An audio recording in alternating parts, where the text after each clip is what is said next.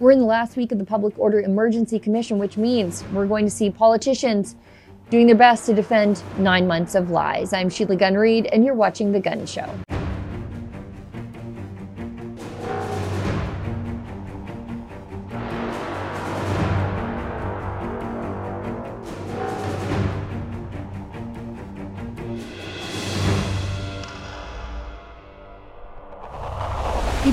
Emergency Commission is ongoing right now in our nation's capital. It's the public examination. It's a failsafe built into the Emergencies Act to prevent an egomaniacal buffoon like Justin Trudeau from ever invoking it willy nilly because of his own hurt feelings against peaceful anti regime political dissidents.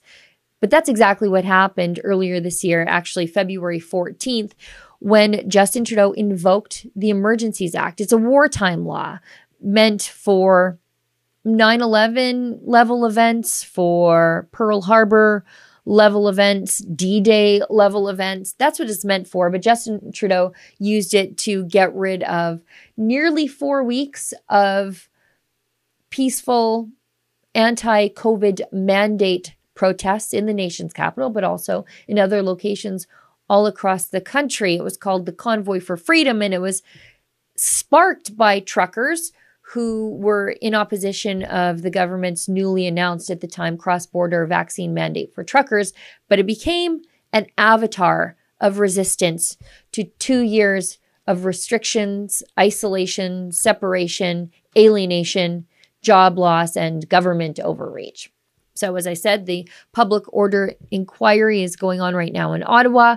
We're calling it the Trucker Commission. You can see all of our coverage at truckercommission.ca. We've got four consistent journalists on the ground in Ottawa. We've got Kian Simone and Guillaume Raw. They're behind the camera. Then we've got Celine Gallus and William Diaz. They're in front of the camera and inside the commission room.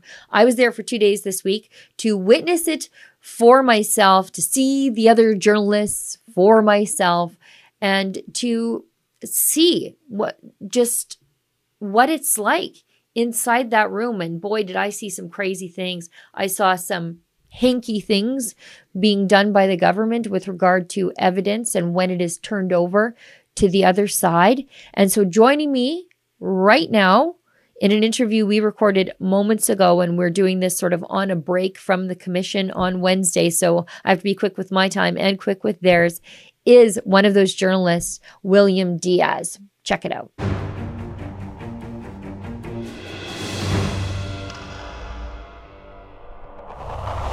So, joining me now from our Rebel News satellite studio, the Airbnb just up the road from the Public Order Emergency Commission, is my friend and colleague, young William Diaz. William Diaz has been in the Trucker Commission, as we're calling it, for weeks now. And this week, things are really popping off because we're getting to the real decision makers. We have seen basically all the senior bureaucrats, city officials, all the police agencies, they've testified, the national security agencies, they've testified. Now we get down to the people who ignored the advice of all of these people and the recommendations of all of these people and the judgment of all of these people, actual experts, which they tell me we're supposed to follow blindly these days. And I'm trying, but the liberals sure didn't. Um, we're down to the people who made the decision to use the Emergencies Act, which is for those people who don't know, a never before used wartime law. It's the replacement for the War Measures Act. And the reason the War Measures Act was replaced with the Emergencies Act was to prevent it from being overly broad and to raise the standard by which it was used so that it was very, very, very specific. It had to meet Section 2 of the CSIS Act, which clearly defines what amounts to um, a threat to the security of Canada. And the Public Order Emergency Commission, the commission we're all sitting through right now, is the fail safe built into the law. So then not only did the law have to meet a certain standard, but the people who invoked the law had to be subject to public scrutiny for all of their decisions all along the way. William, thank you for sitting through that enormous preamble from me. Um, let's talk about what's happening today. We're filming this today, it's going to go out today right now we're watching David Lametti. He's the government's lawyer. He's the attorney general of this country, and he is the justice minister of this country. And he is now claiming, after I guess three plus decades of everybody knowing exactly what the Emergencies Act entailed and the standard by which you needed to meet to invoke it, he's saying, well, you know what? It's a little more broad than that. And that's why we did it anyway. Um, it's like they're changing the rules after the fact to fit the thing that they wanted to do. Yeah, is it surprising? That's the Liberal Party of Canada. Um, no, you're right. The the War Measures Act was changed to make the definition the definition less broad um, in the Emergencies Act, but we're still seeing ministers trying to seemingly broaden the definition of what constitutes a threat to national security. They say, well, it's Section 2 of the CSIS Act, which it is. It's Section 2C of the CSIS, of the CSIS Act. That's what they said at the beginning. And then we hear ministers, we hear high level uh, liberal officials say that, well, it's subject to interpretation. It's a lot broader than that. It's not as simple as this. We can't look at it that way. So, no, you're definitely right that it, they, they, they seemingly are trying to broaden the definition to fit their narrative. Um, and plus, another thing, too, today from Minister of Justice Lametti he's also the Attorney General of Canada, and and we could often see him trying to evade some questions this morning, claiming client uh, lawyer client privilege solicitor client client privilege he said this was cabinet privilege information this was solicitor uh, client information. He tried to evade basically all the questions that were asked by Freedom Convoy lawyer Brendan Miller. Uh, the, the, the, the lawyer for the government of Canada kept objecting at almost every question. It was very disappointing to see that from David Lametti. Yeah, and we should remember that CSIS testified on Monday. I was in the room when they did, and CSIS repeatedly testified that the convoy at no point, at absolutely no point, did this anti-mandate human rights demonstration, which remained peaceful in the streets of Ottawa for nearly four weeks. They didn't even break a window. Tell me how those people are a threat to national security. And when they were met with violence at the hands of the state, they never retaliated yeah. with violence. And at every point along the way, the police were outnumbered. So if those useful people in Ottawa with real skills wanted to walk all over the police and overtake them, at every point they could have. They never did. But we heard CSIS say at no point did it rise to the level of Section 2 of the CSIS Act. And section 2d which is the like threats to overthrow the government they didn't even bother mm-hmm. investigating that because the idea of that coming from the convoy was just so outlandish that's like a an yeah. internet meme from the left now but at, CSIS didn't even seriously investigate or consider that because it just wasn't a thing but the reason i'm bringing up CSIS is because now we have david lametti CSIS said we didn't it didn't rise to section 2 of the CSIS act but then CSIS met with the prime minister, the head of CSIS, David Vigneault, met with CSIS or met with the prime minister on February 13th. In between the 10th and the 13th, when he said, Yep, no threats, no plots, no nothing, don't worry about it, it's just annoying. To in the, that span of three days, he said he sought outside legal advice from the justice ministry. So tell me how outside it is when you're still consulting with the government that wants to invoke the Emergencies Act. And they're saying, yeah, no, definitely. It's met the standard under the law. You can advise the prime minister to invoke it. So what happened was CSIS said it doesn't meet the standard under the law. Then CSIS meets with the justice minister or ministry, I'm sorry, considering that outside advice, but it's pretty inside the government, isn't it? And they say, oh no, we have we're using this overbroad definition and so it does meet this overbroad definition so CSIS goes to the prime minister and says okay fine i guess it does and then they invoke the emergencies act it was very surprising to see how CSIS was opposed to the invocation of the EA, how CSIS said that invoking the EA risked and flaming protesters risked yes. making the, the, the, the, situation worse. But then the day that they spoke to the prime minister, they coincidentally change their whole position, saying that well, it was fine after all to invoke the emergency act. Would actually be necessary to to invoke it. That they, they invoke the Emergencies Act, which goes against everything they said prior to that.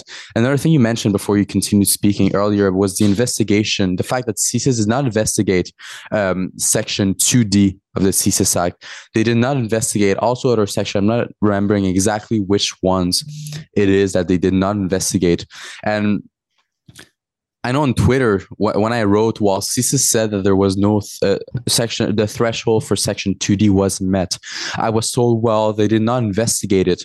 But for CSIS to be allowed to investigate, there needs to be reasonable suspicion that the threshold is met. Yep. So the reason why they did not investigate me, uh, the, the fact that they did not investigate implies and means that there was no reasonable suspicious that the threshold was met. Hence, the threshold was not met. There, there's some links that you need to to do with that. Now, there's another thing that came out in David Lametti's testimony today. As early as January 30th, mm-hmm. in text messages, January 30th, oh, yeah. the, the, convoy's mm-hmm. been on the ground for, I don't know, 36 hours, maybe, maybe 24 at that point, little over 24, maybe just let's just say a day and a half. Let's round up for David Lametti's sake. On the 30th, they're saying he is saying should we invoke the EA and also should we be treating these people differently based on race? Uh, I'll just scroll back while you're um, giving your thoughts there about what exactly was said. But uh, I actually was kind of shocked to see it in writing. I thought he would be smart enough to put this in a phone call with his cronies and not send it back and forth in a text message that would then be subject to evidentiary rules in this commission.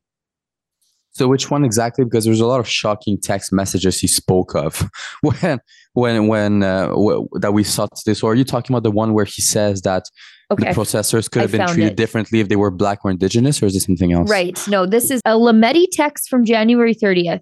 I said it's something else. And boy, was it ever. He wanted to use the Emergencies Act as early as 1.5 days into the convoy. And he was indicating he would treat the protest differently based on race. So what he said was Do we have contingency for these trucks to be removed mm-hmm. tomorrow mm.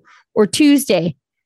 And then he puts in black brackets if they were black or indigenous, dot, dot, dot, meaning should we consider treating them differently because they aren't black or indigenous as opposed to our approach to indigenous led however i wouldn't say it's indigenous protests mm-hmm. um, blocking rail lines or sabotaging pipelines or i don't know maybe we need a minister to come out and take a knee with them the way justin trudeau did with the blm um, marches. So this is what he's saying. He says what's the normative authority do we have or is some order needed? Question mark ea question mark. So that's january 30th like the sun had set on one day of convoy protest, mm-hmm. and he's like, drop the hammer, war measures these people. Yeah, no, it was very well. It was very surprising to to hear that. It was very funny when I was sitting in the room and I read that. So he clarified afterwards what he meant by that. He meant oh, that bet. he he understands he understands that there is issue that there are issues of so-called systemic racism in the police forces and in the justice system. And that had it been a black or indigenous protest he was wondering if those people would have been treated more harshly and differently than the people but we know convoy. they weren't. That's a stupid thing. Yeah, we know they and weren't. I, and I recall the police beating down. I, I recall RCMP horses trampling two indigenous protesters. I recall the police arresting a Métis grandmother from Alberta for peacefully protesting. So I don't think that these text messages make that much sense. I think it's pretty funny, honestly. When you think that those are the people in our government, I think it's pretty funny. Yeah, he's literally suggesting maybe we should look at this through a race lens instead of applying the rule of the law mm-hmm. uh, equally. He also said at one point he he called them protesters and he immediately corrected himself and he said, yeah. "I don't want to call them protesters because this was unlawful." Mm-hmm. And as we heard, it was never declared unlawful. Um, the riot act was never invoked. None of that happened. And he should know better because he's the justice minister. And we can read ahead um, on February 4th, he's got text messages again. So this is, I don't know, approximately four days later, five days later, still pushing the Emergencies Act. And I said, is it any wonder that his department then advised CSIS that the standard to invoke the EA was not CSIS Section 2, which CSIS said it never met. So on February 4th, he says, I believe the angle is incoming the Emergencies Act. So it, from the very beginning days, that was always going to be the outcome. They just needed to wait long enough to do it so they could, you know, at least have the cover of time saying, oh, these things were so dangerous, they were never mm-hmm. going to resolve. And so, what were we supposed to do after three plus three weeks almost? Yeah, well, you know, we, we hear different witnesses say their account of when they think that the Emergencies Act was first discussed. Some people said that it was the day prior to the invocation. Some people said it was the day of the invocation. People said it was a week before. And they all swore under oath that they would tell the truth. Yeah. So I'm inclined to think that it's just incompetence or ignorance that they don't know exactly when it was actually discussed firmly for the first time because otherwise they would be they would be lying under oath but i find it very funny to see that you know david lametti here said that it was one of the uh, first options he thought of. Marco Mendicino in a press conference said that the Emergency Act was something that he thought about invoking since day one. Other I think individuals. Bill Blair said that Bill Blair told Global News from day one. Oh, it was it was it was, it was Bill Blair then. It wasn't Marco Mendicino, and other witnesses said that it was later on. There's a lot of inconsistency within within this whole inquiry. Yeah, there's, there's a lot of them. Something particularly stomach churning about watching these snakes and I, I've tweeted the word snakes so many times. I'm just using the emoji at this point. Watching these snakes put their hand on a Bible and swear mm. and then lie, just literally lie through their teeth.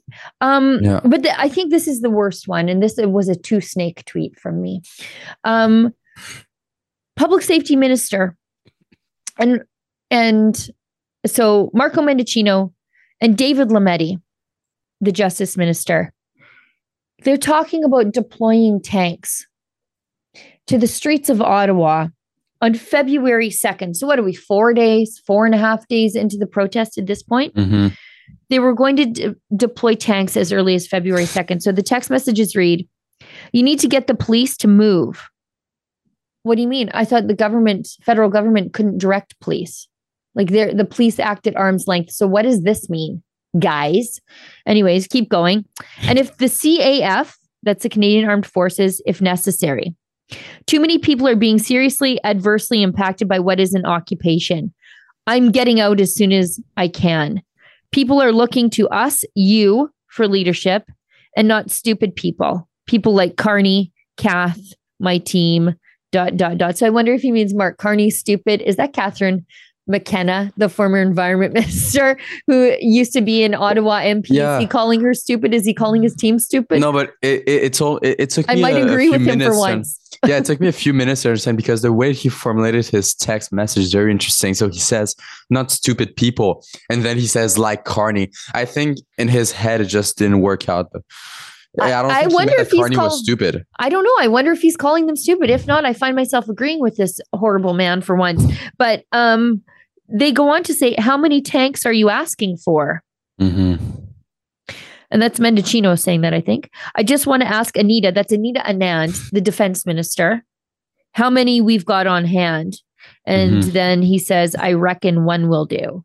So I've got lots of comments about this. First of all, we know subsequently, and this is again, I say on February 2nd, but subsequently, we know just eight days later, Alberta is asking for heavy haul equipment from the Canadian Armed Forces base just up the road in CFB Edmonton. It's literally like you leave Edmonton's downtown and you get on the same road, 97th mm-hmm. Street, and you just drive into the base. And so they do have heavy haul equipment. They have earth movers and stuff there that would help. They have got trailers because they trailer equipment in all the time, right? Um, and I'm pretty sure that somebody went down there and put eyes upon the com- the equipment that they needed. But they hear from Bill Blair and Mendicino that not only is this so Mendicino and Bill Blair tell the Alberta government this equipment isn't there, it doesn't exist, it's not available, which isn't true. Mm-hmm. And then they also, in text messages that are not to Jason Kenney, saying, We've got to deny this request for optics. Now, mm-hmm. it sounds as though those optics are not that they are fearful of deploying the CAF. Obviously, that's not the case because they were going to use tanks in the nation's capital against peaceful anti regime protesters, doing the full Tiananmen Square routine there. But they, the optics weren't deploying the military against peaceful protesters that they had a problem with. The optics were we don't want to look like we're helping Alberta. I, I think mm-hmm. that's what was it. And Jason Kenney wisely, and I'm not one to give the man all that many compliments, wisely, he knew the help wasn't coming and he went and got some good deals on some used uh, heavy haul equipment on Kijiji and Auto Trader. And ultimately, it never even had to be used except for on three pieces of equipment um, because the convoy quickly um, dissipated the blockade at Coutts. But um, yeah, so they couldn't send equipment to Alberta, which we know is here in Alberta but they were going to use tanks in the nation's capital because of inconvenience and traffic snarls. This is outrageous. But just just one, he said. I reckon one will one one will do the job. Uh, Lametti, I find that his excuse when it comes to why he writes certain things in text messages that it's just banter. Oh it's just a bunch of jokes that i'm saying to the ministers just a bunch of things. That's what he repeated this multiple times uh, multiple times it's banter. It's just jokes that we're that we're saying. When he calls peter sloly incompetent it's all just jokes that i'm saying. But that's a minister. Shouldn't he be a little bit more professional especially when it comes to giving advice and almost orders like this to Public Safety Minister Marco Mendicino, Mendicino? Yeah, I, I, do, I don't even know. Like, how does he get away with that excuse? Even if it's a, if it is jokes, and I'm not sure it is. Actually, I'm quite definitely sure it's not. Um, but even if it were, do you think a conservative would get the um, ability to use oh just joshing you as a joke if this were their text messages in front of the commission? Absolutely mm. not. Um, but I don't want government ministers who are invoking a counterterrorism law to think it's funny to joke mm-hmm. about flattening peaceful protesters, women, children in the nation's capital. Like I, I just think that that's crazy. That mm-hmm. like it, it's crazy if that was a joke, and I'm not sure it was because they invoked a wartime law. So it's mm-hmm. not as though going like full counterterrorism wartime law deploying the military was off the table at any mm-hmm. point. It was their first reflex. So mm-hmm. why wouldn't this be a true reflex too? Yeah, no, I don't think it was just jokes at all. I agree with you on that. And I think it's very unprofessional for someone that status send text messages like that, saying that he didn't think they was this would be released to the public, and now we're seeing the way he actually acts um, intimately with others. I, I also see that um, some of these lawyers now, who I think are kind of on other sides of the table, are starting to work together or they're ceding time to each other. For example, I saw that the city of Ottawa ceded their time to the Canadian Constitution Foundation. Yeah, that was very surprising. I know I know City of Windsor uh, have a habit of ceding some of their time to the Windsor Police Services or the GCCF to CCL or CCF to Freedom together, Convoy. Yeah. yeah. But for the City of Ottawa to cede time to the CCLE, that was very surprising to see. Yeah.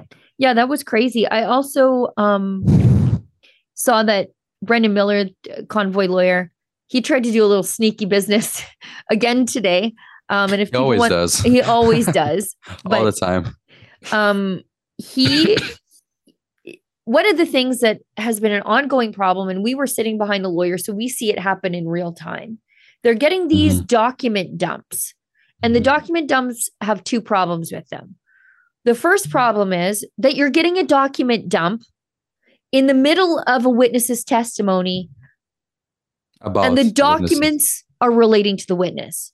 So, mm-hmm. how do you question a witness on yeah. testimony or facts or evidence that you just got minutes ago? Or, mm-hmm. you know, if the government's being gracious hours ago. Um, and the government has had nine months to prepare the documents, and entire departments of bureaucrats inside of each ministry dedicated to records release and control. Mm-hmm. So that's the first problem here. So they're playing fast and loose and they're rigging the game by doing sneaky things with the mm-hmm. uh, evidence. But another problem is going on here. And this is something I see from time to time during um, filing for ATIPs. ATIPs, yeah. That, where they redact things that they have no business redacting. So mm-hmm. you can redact things for cabinet confidence, for like communications between Solic- cabinet. Solicitor client privilege. Sure. Those are the two main ones. Yeah. Those are the two main ones, or outside personal information, uh, people unrelated to the filing. Or very surprisingly irrelevant. Sometimes they're going to write irrelevant as a reason of redaction. I find it very surprising to read That's that. not one I normally see, but normally it's like a, a third party unrelated to the filing refuses to Sure. release their email or whatever. Who cares? Whatever. But I have the benefit of refiling when I know they're doing sneaky things and I can appeal. Now, my appeal Mhm. may take mo- nine months, but about 50% of the time I get the documents I'm asking for. They just waste my time and my money. The Mhm. problem is, we're in the last week of testimony. We are literally three days before this is over, two and a half days before this is over. And the government is still redacting things they're not supposed to. And the judge doesn't seem to care. This is now a- problem that's not just affecting convoy lawyers. Tuesday in the commission, we heard that the OPP had complained about this. Yeah. First thing they got up and said was, We just got these documents hours ago. So excuse us as we Mhm. try to ask a question, any question.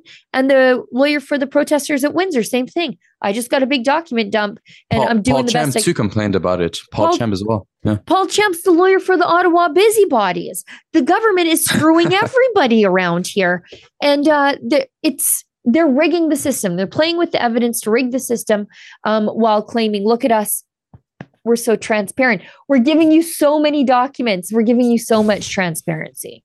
hmm No, definitely. Uh, the, the government is frustrating everyone. This whole process seemed to change a lot as ministers were starting to testify at the commission. Uh, Commissioner Rouleau doesn't seem at all to have the same attitude right now that he had as the commission started. It's very disappointing to see. Now, you mentioned something before we went on air uh, because we had some controversy this week that I was there for. I, I think I maybe picked two of the more exciting days to be there. Um, Brendan Miller, convoy lawyer, he was tossed out yesterday from the commission by Justice Rouleau because he was demanding, uh, desperate, frankly, um, for a ruling on two issues. They wanted to subpoena four witnesses and they wanted a ruling on the redactions and this constant dumping of documents. And he said like please like basic we need a ruling here. And instead of issuing a ruling which justice Rouleau did uh, later on after lunch and again today instead of saying you know what? Hold your horses. There's a ruling coming after lunch. He didn't do that um, he frustrated the lawyer the lawyer frustrated him and it sort of ended in over talking and Yeah. the lawyer was tossed out by Rouleau. But it's your understanding, and look, neither one of us are lawyers, but we know a few of them, um, that Justice Rouleau doesn't really have that authority because he's more overseeing the commission and the uh, rules of the commission, and he's not acting as a justice. Is reconvened. La commission reprend. Sir, okay, the Commission Counsel has not completed her I- I understand, presentation. but sir, and your counsel's advised you that, um, No, I know you've directed, you sorry- wanted the application. I'm sorry. I'm speaking. yes, sir.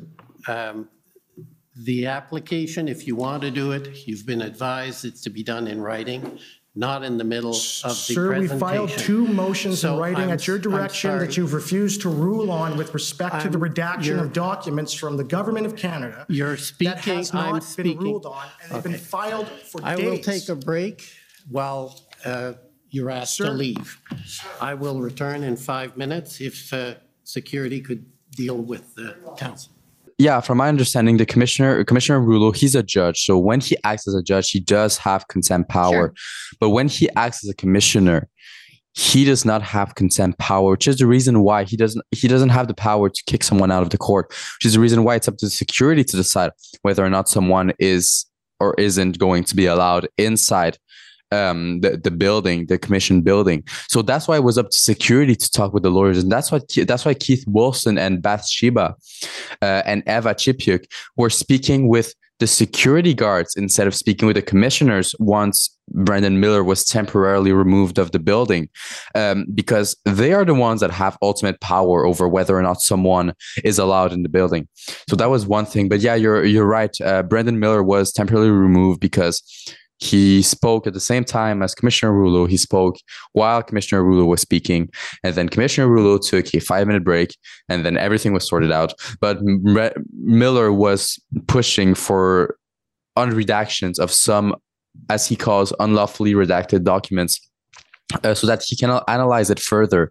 And he was calling for Alex Cohen, uh, a communications director for Marco Mendicino, to testify in front of the commission. And he was calling for Brian Fox, who is the person he says was carrying the Nazi flag at the convoy, to also testify.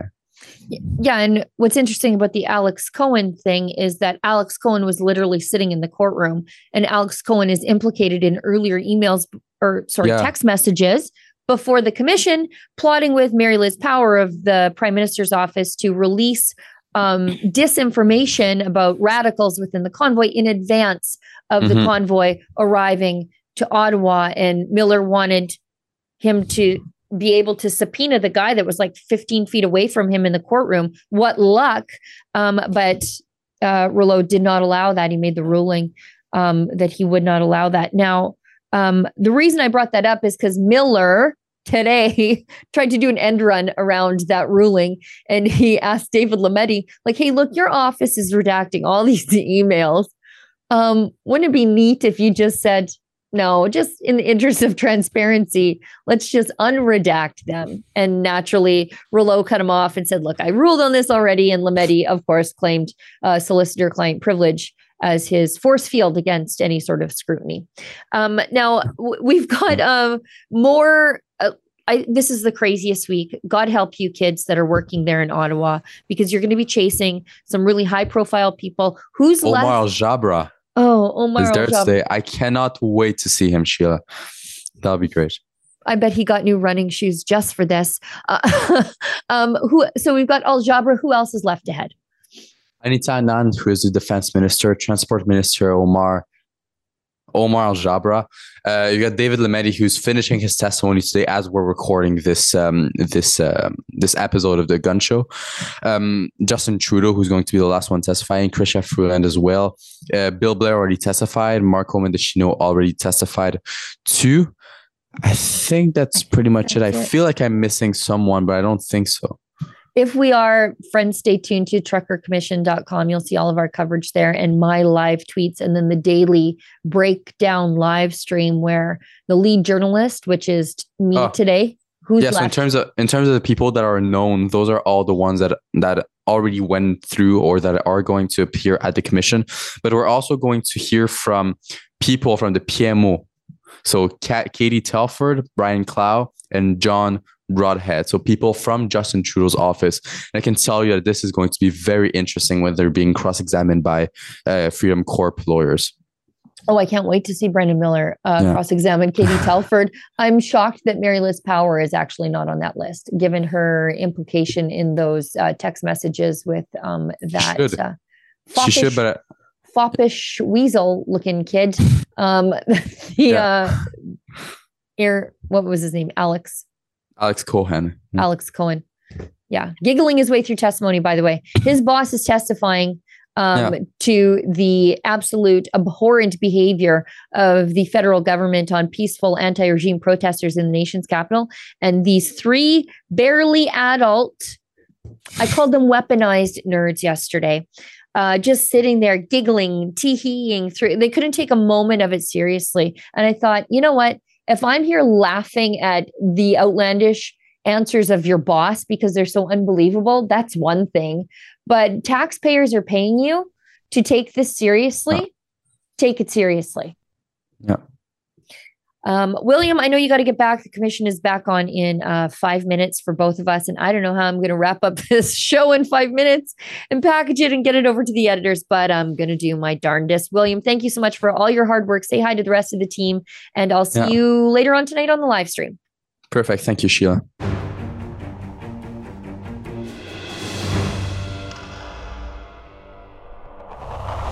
Come to the portion of the show where we invite your viewer feedback. You know, unlike the mainstream media, who's just so happy to take so much of your money as long as it cycles through the hands of Justin Trudeau first. They just don't want to hear from you and about what you think about the work that they're doing with your money that you would never pay for if you had a choice. It's one of the reasons I give you my email at this portion of the show at Sheila at rebelnews.com. Leave me an email on whatever I'm talking about. Just put Gunn show letters in the subject line so it's really easy for me to find because I do get sometimes hundreds of emails a day. That's G U N N show letters because I also get um, emails about gun shows, obviously. Um, and also don't hesitate to uh, leave a comment on Rumble or even on the censorship platform of YouTube. I go looking over there too. So today's letter comes to us from Jeff Campbell, who writes to me and says, Hi, Sheila. Question What kind of new laws are going to be developed from this commission's recommendation? They don't have to develop any new laws. Um, they can find that the government acted illegally and unlawfully in invoking the Emergencies Act on peaceful protesters, which I think is what would be the just and righteous finding based on all the information that I've heard. Or they could find the other way.